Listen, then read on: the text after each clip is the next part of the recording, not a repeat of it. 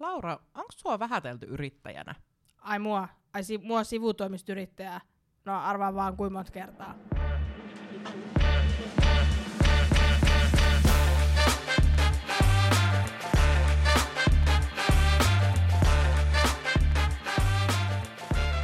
Tervetuloa meidän Elämäni yrittäjänä podcastiin jakso neljän pariin. Tänään puhutaan vähän tällaisesta yrittäjäprofiilista.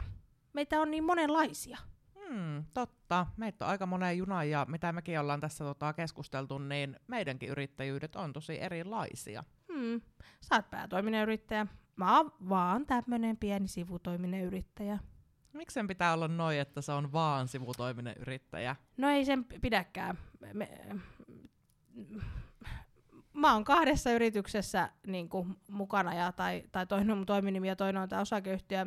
Ja me ollaan tehty ihan merkittävää liikevaihtoa, että en mä kyllä niin kuin, niitä numeroita katsoessani niin mieti, että voi minua pientä sivutoimista yrittäjää. Että, ja on myös niin, että kun mä sanon mun ystävälle, että jaha, taas, taas vähäteltiin, niin mun ystävä oli, että miten ne niin kuin voi vähätellä, että että kun hän on katsonut niinku sivusta sitä, mitä, mitä me tehdään niinku siinä, just vaikka siinä hoitajavuokrausbisneksessä, niin ei se ole mitään, niinku, että mä istun jossain lepolassessa ja, ja, ja niinku jotain vuoroja jaan. Et kyllä se on, niinku, se on niinku kovaa työtä.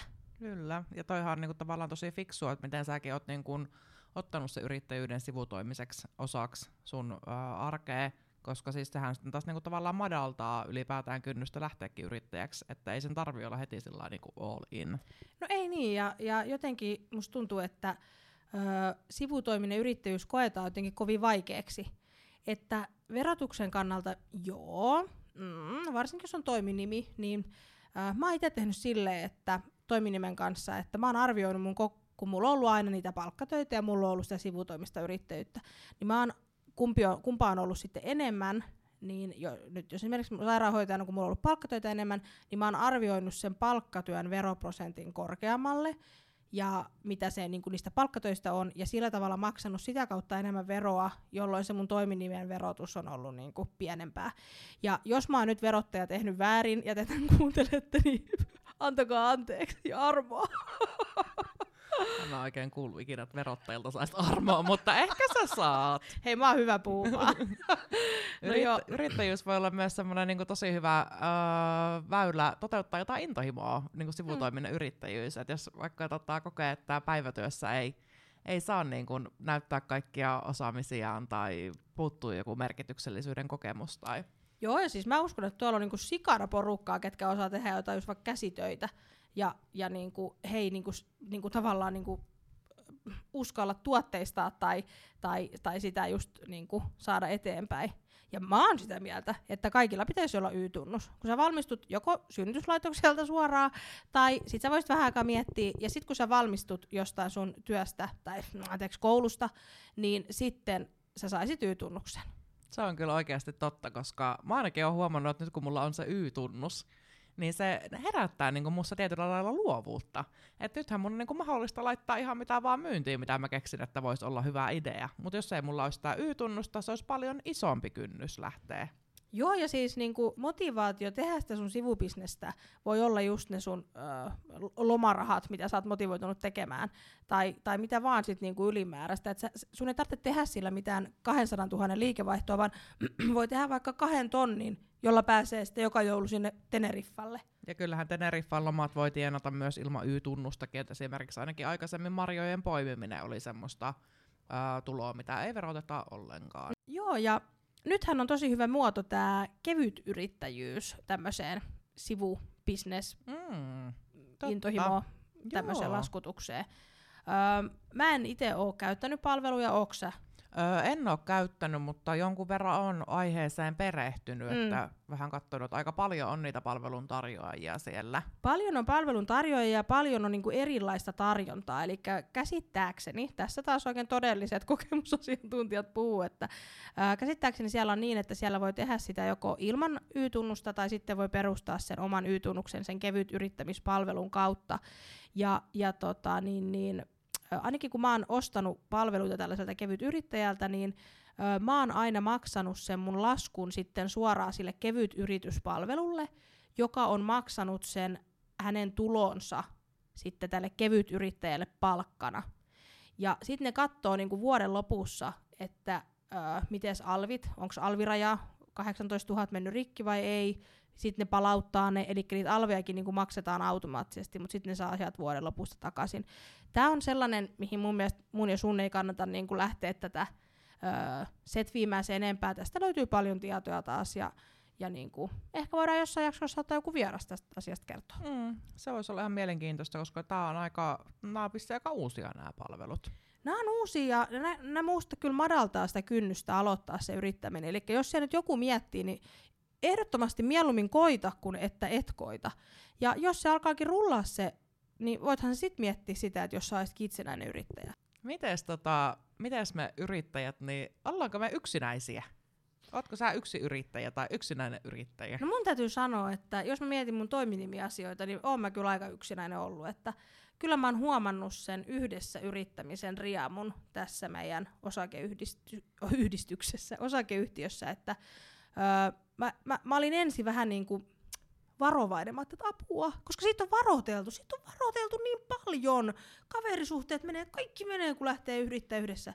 Mutta te olette väärässä. Se on parasta, mitä mä tiedän. Nämä on varmaan näitä 90-luvun traumoja, kun sieltä meni kaikilta perheiltä kämpät alta, kun oli joku yhteisbisnes, mutta nykyään eri maailma. Joo, ja, ja meillä kolmella se ainakin toimii niin, että meillä on kaikilla ne omat alueet, mitä me hoidetaan, ja, ja jos tarvii jossain apua, niin siihen saa niinku sitä vahvistusta toisilta. Eli tavallaan meistäkin jokainen tekee niinku muutakin työtä, niin tavallaan öö, voidaan niinku ajatella, että meistä jokainen antaa niinku 33 prosenttia tähän yri- yritykseen, mikä on niinku aika kiva semmoinen että se ei ole niinku 100 prosenttia, että kukaan ei niinku nääkähdä siihen, vaan että et se on just niinku sopiva määrä jotenkin. Mm. Ainakin nyt tällä hetkellä. Ja siinä niinku tavallaan jakautuu se työmäärä, mutta sitten myös niinku vastuut ja riskit ja tämmöiset saa jaettua yhtiökumppaneiden kesken. Joo. Ja, ja sitten mikä niinku anna muillekin neuvoksi, että jos, jos niin business lakkaa, eli ei ole enää liiketoimintaa, niin tehkää teki niin kuin selväksi, että mitä siitä tehdään, koska meillä on niin kuin selvät sävelet, että mitä tehdään, jos, jos business lakkaa, että siitäkään, niin en mä usko, että siitä tulee mitään taistelua tai mitään, koska meillä on täysin selvät sävelet. Mä ainakin toistaiseksi on nyt vielä niin kuin virallisesti yksinyrittäjä, mutta Mulla on toisten yrittäjien kanssa tiettyjä niin kun, projekteja, esimerkiksi yksi ö, Elämäni yrittäjänä podcast, vaikka tämä ei vielä virallisesti ole tuote, mutta kumminkin, että että tämä on niin yhteinen projekti toisen yrittäjän kanssa, ja sitten mulla on neljän muun naisyrittäjän kanssa myös tämmöinen niin verkosto rakentumassa, niin, niin, niin. Ehkä Joo. niistä tulee yrityksiä jonain päivänä. Ehkä, tai ainakin jotain tulonlähdettä, ja, ja just tässä meidänkin projektissa, niin miten ollaan yhdistetty mun osaamista ja sun osaamista, ihan niin kuin nyt no tässä jo puhuessa, mutta myöskin niin kuin sit näissä teknisissä asioissa ja kaikessa, mm. niin kyllä mun mielestä meillä menee 50-50 nää. No kyllä, kyllä, että sä oot ottanut sitä editointivastuuta ja mä otan somesta sitten vastuuta, niin kyllä se tota, kivasti jakautuu se työ. Ja... Kyllä. No sitten hei, ootko hustlaaja? No ai, että onko hustlaaja, joo, siis mä tykkään kyllä, että on niinku, mä siis tykkään siitä, että on monta rautaa tulessa, en mä tykkää siitä, että, mut nä, että mä näännytän itseni työn alle. Mutta mä tykkään, että mun arki koostuu erilaisista komponenteista. Jos on joku, ketä ei ole kuullut, mitä on hustlaaminen, niin miten se selitettäisiin? No mun mielestä se on semmoista niin kuin, just vaikka useiden tulonlähteiden ja mm. Useiden niin kuin töiden hankkimista. Ei sitä, että on kolme työpaikkaa, missä on 100 prosentin työaika, vaan että, mm. että on semmoista niin kuin monenlaista Hei, mä luin just ton, tai siis en todellakaan lukenut just, vaan, vaan oon lukemassa tota Puskurityö-nimistä kirjaa Pia Klemetti tekemänä, ja, ja tota, niin, niin, hän puhuu just tästä, että ää, miten niin kun puskurityön, eli tavallaan niin kuin sellaisen työn, mistä sä saat vähän parempaa rahaa ja sä teet sitä vaikka vähän vähemmän ja näin, niin ää, mä, mä luen tällaisen haastiksen, minkä mä luin meidän tuossa Podi-julkkari liveissäkin. Tämä on musta niin kuvaava. Eli puskurityöntekijät ja side-hustlaajat eivät ole tavallista rohkeampia. Päinvastoin, he jakavat munansa moneen koriin, mikä on vähempi riskinen tapa tehdä töitä kuin se, että on vain yksi tulonlähde. Ja sitäkin on tavallaan niin kuin ehkä perinteisesti työelämässä pidetty huonona, jos ihminen on kiinnostunut monista asioista. Että, Mieti. niin, että ajateltu silleen, että pitää olla joku asiantuntija tai spesialisti tai ekspertti. Vaikka todellisuudessa se, että duunailee vähän montaa juttua, niin onkin ehkä paljon järkevämpää. Mua kun naurattaa, kun mun yksi ystävä sanoi, kun se oli kattonut viikon, kun mä oltiin tuolla Lapissa, niin se katsoi mun toimintaa ja sit se sanoi, että Laura, sä oot kuin jakoavain. Sä niinku sovit kaikkea, mutta et ole missään täydellinen. Naurettiin tätä niin paljon. Mutta se on, se on niin totta. Ja mä en koe, että mun pitäisikään olla missään täydellinen. Mä koen, että sä oot moniosaaja ja susta on tosi moneen ja, Oh. ja tota, tunkekoon jakoa vaimessa jonnekin. Musta se oli hyvin sanottu. No joo. Hei, mä haluan vielä hetken puhua tästä tulevaisuusspeksistä. Mä luin just ö, Sitran megatrendit, ja, ja siellä on just tästä tulevaisuuden työelämästä, ja että miten se pirstaloituu, se työelämä, ja ö, miten yrittäjämäinen asenne on siellä niinku keskiössä tavallaan. Eli tulee olemaan paljon tämmöistä hybridityötä, ää, tai niinku hybridimallia, eli yhdistellään just sitä palkkatyötä ja sitä yrittämistä. Ja sen, tähän on se just se syykin, miksi me tehdään edes tätä podia. Halutaan edistää sitä ä, yrittäjyyttä osana tulevaisuuden työelämää. Ja niin kuin tosiaan niin kuin perinteisesti on ehkä puhuttu siitä, että on palkansaaja tai on yrittäjä, mutta just näissä tulevaisuuden skenaarioissa usein myös mainitaan se, että tavallaan työskennellään johonkin yritykseen, mutta se työ tehdään oman firman kautta sinne yritykseen. Eli, eli tota, se tosiaan niin kuin pirstaloituu ja tulee erilaisia työnteon muotoja.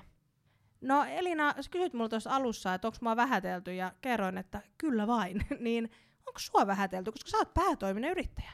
No ehkä vähän vähemmän. Musta tuntuu, että mä en ole hirveästi kysellyt keneltäkään mielipiteitä tai antanut edes oikeastaan mahdollisuutta semmoiseen niin vähättelyyn.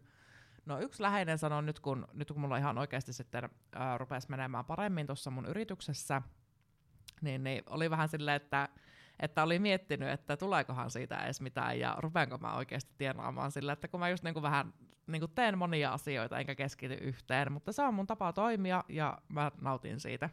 Niin mä jotenkin ajattelen äh, myös sen, että ne läheiset, niin miksi ne ajattelee niin, niin senhän täytyy johtua siitä, että he välittää. Mm, kyllä, että on niinku tavallaan huolissaan siitä, siitä että miten se niinku oma, niinku minun tulevaisuus tulee menemään. Ja, Niin ja varmaan ihan luonnollista siis tavallaan mm. se, että, että sitä niinku ta- tapahtuu. Ja tavallaan onko se sitten edes niinku vähättelyä vai, vai onko se vaan niinku huolta. niin, Mutta kyllä. joo, että tavallaan hän ei ole sit niinku uskonut suhun niinku sata. Niin, tavallaan, mikä tuli mulle oikeastaan vähän yllätyksenä, koska niinku mulla oli taas ollut semmoinen fiilis, että mua tä- tuetaan täysin. Hyvä. Mieti, miten taitava hän on. No kyllä. Ja, ja sitten myöskin se, että niinhän sen pitää olla. Että kyllähän sun uskon pitää suhun olla se kaikkein paras, tärkein, isoin. Et väliäkö niiden muiden uskomuksilla terveisiin. Maailman epävarmin ihminen. No joo, mutta se on ihan totta, että eihän sitä jaksa jatkaa sitä yrittämistä, ja yrittämistähän se yrittäjyys tosissaan alussa on, että, että jos se ei itseensä usko. Mutta hän just sanoi mulle siitä, että, että kun niin kun on tehnyt niin paljon asioita eikä keskittynyt yhteen, niin mun mielestä se on niin nimenomaan mun voimavara, ja se on oikeastaan sitä hustlaamista parhaimmillaan, koska useinhan puhutaan siitä, että yrittäjille tulee jossain vaiheessa vastaan se kuoleman laakso. Mm. Eli se on se hetki, kun tuntuu, että myyntiä ei tule mistään, euroja ei tule, ei ole asiakkaita, niin ehkä semmoinen tietynlainen hustlaaminen auttaa myös selviytymään siitä kuolemanlaaksosta. Hei, toi on tosi hyvä ajatus, koska se kuolemanlaaksohan tulee teknisesti yhden viiva kolmen vuoden aikana siitä yrittämisen tai yrityksen aloittamisesta, niin toi on tosi hyvä pointti, Mm. että ei se väärin ole. Kyllä, että tietyllä lailla, että onhan siis, se on mun mielestä todella hienoa, että moni lähtee yrittäjäksi sillä, että ne saa vaikka sen vanhan työnantajan asiakkaaksi tai vanhan työnantajan asiakkaat tai jotakin tämmöistä, että on niinku valmis asiakaspohja, mutta sitten jos se tulee se kuoleman laakso, niin siinä vaiheessa pitää löytää ne selviytymismekanismit. Niin, ja vaikka ei tulisi kuolemanlaaksoakaan, mutta kyllä joka yritykseen tulee aina ne hiljaiset hetket. Et mitä sitten? Niin sehän on tosi hyvä, että sulla on vaikka niinku, isot verkostot ja, ja sä oot huslannut ja sä tiedät paljon asioita, että et sit sä voit vaan niinku, kevyesti siirtyä siitä.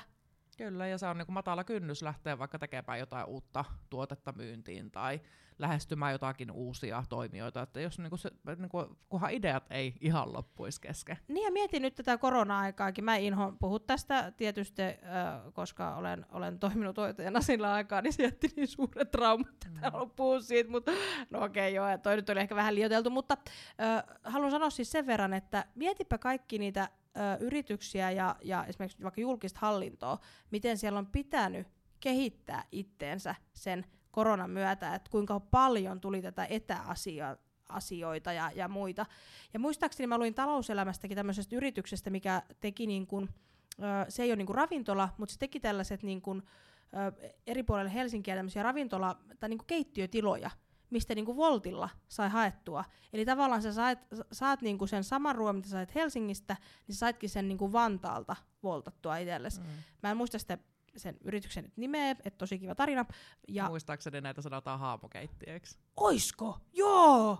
Ja muistaakseni se tuli nimenomaan koronasta. Joo, näin, näin mä luulisin kanssa. Joo, ja jos me ollaan väärässä, niin sitten me ollaan. Mm, mutta että, tavallaan, että niinku, yr- palkkatyömaailmassakin pitää joutua niinku, keksimään uusia keinoja työntekoon, mm. vaikka sitten tämmöisissä pakkotilanteissa.